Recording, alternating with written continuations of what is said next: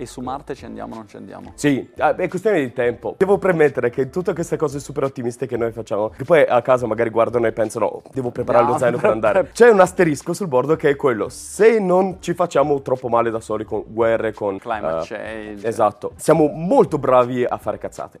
se c'è una regola nella storia umana è che di solito momenti come questo sono eccezioni. Io non darei affatto per scontato che questo ritmo di innovazione debba per forza continuare. A noi sembra naturale, però il concetto stesso di futuro è un'eccezione perché fino alla fine dell'Ottocento le persone vivevano un cambiamento così lento nell'arco della propria generazione che se tu chiedevi alle persone di immaginarsi il futuro non lo immaginavano diverso. L'idea di futuro è una cosa che nasce nell'Ottocento. Chiaro. Perché nell'arco della propria vita potevano vedere, guarda, sono nato io, non c'erano i treni, ora sì. E quando mio figlio sarà adulto ci sarà chissà cos'altro, le macchine, gli aerei. Cambia così velocemente che hai l'idea di futuro, inizi a pensare chissà come sarà. Però non è normale.